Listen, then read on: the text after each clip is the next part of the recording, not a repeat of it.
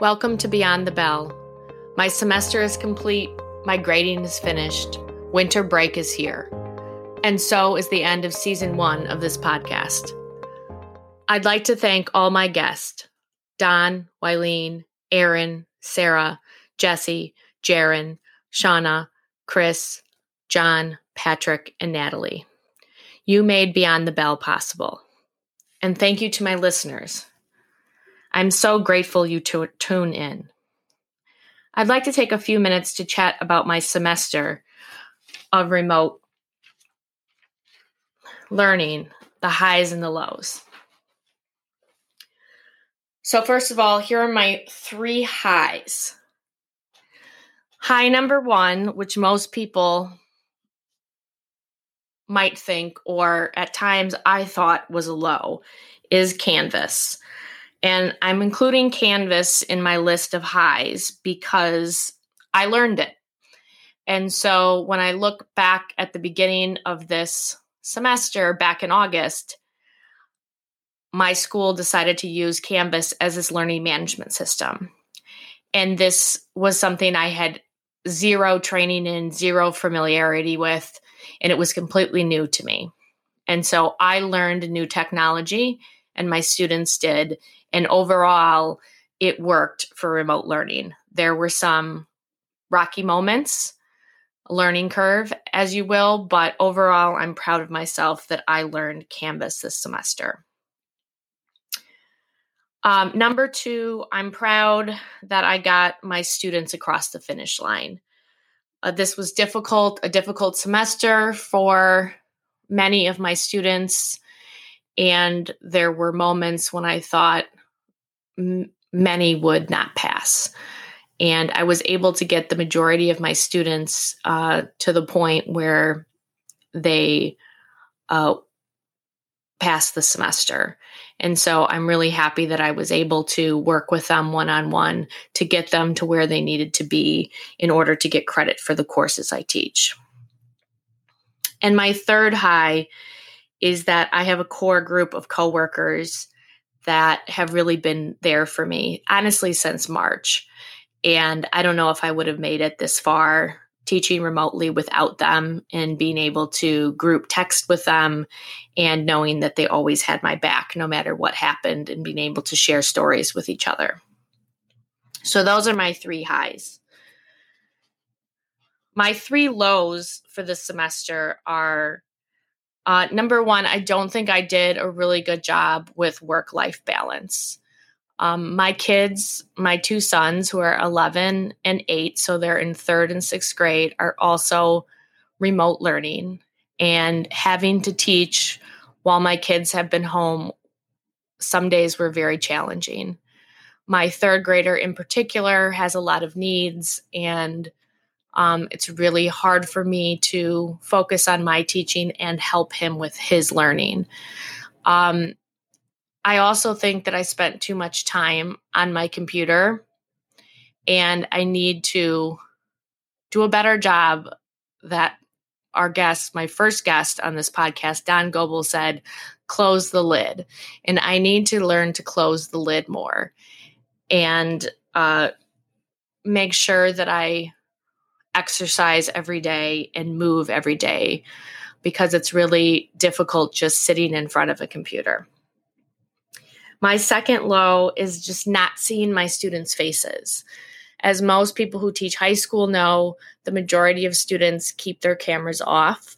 And while I understand that, and I understand sometimes there's tech issues, privacy issues, anxiety issues, um, it's very hard for a teacher to every day stare um, at 20, 25, 30 black, black blank boxes. And I'm going to try and do better about this at the beginning of next semester of encouraging the camera on, even in moments, um, to sort of build more community in my classes. Uh, but this was, it's just sad to me sometimes. And even though I do feel that I, I was able to have students engage in other ways, at the end of the day, um, you're not seeing people's faces and the connection isn't as strong because of that. And that's something that I struggled with.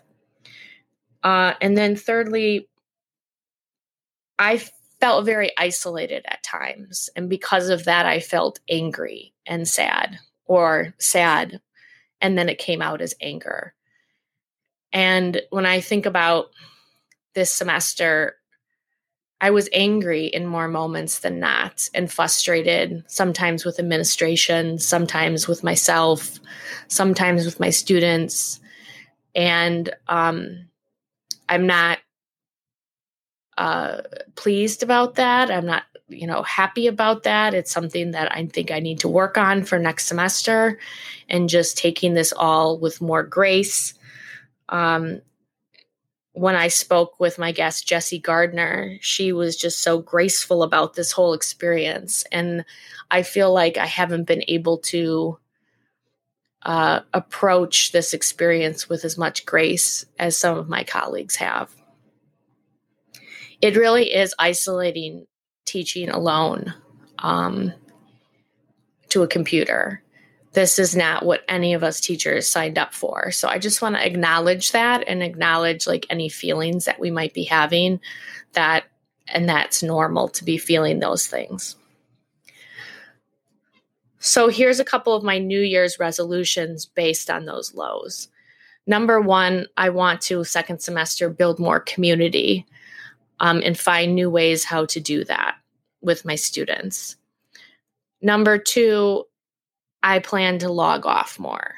I need to go out in the world and walk. I need to um, spend time with my kids. I'd like to start writing again. Um, and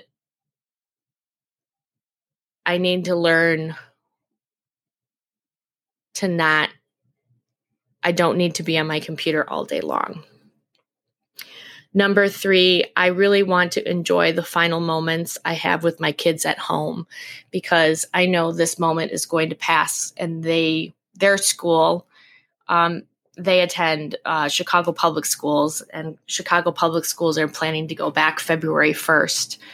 Um, so they might be in school uh, sooner than me, and I don't know when I'm going back either.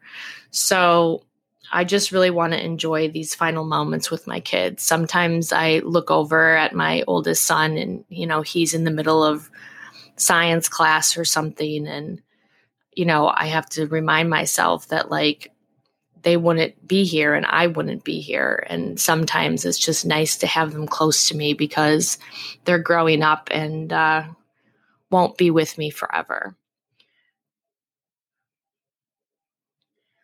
So, season two of Beyond the Bell will begin in 2021. Teachers, enjoy this must needed rest.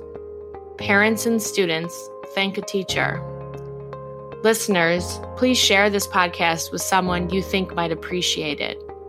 If you're interested in being a guest, please connect with me on Twitter at Evelyn A. Lauer. 2021 will be interesting with more schools going back and the vaccine on the horizon for educators. Happy holidays and stay healthy and warm this season. I'm wishing you all the best, and I look forward to seeing you back here on season two of Beyond the Bell.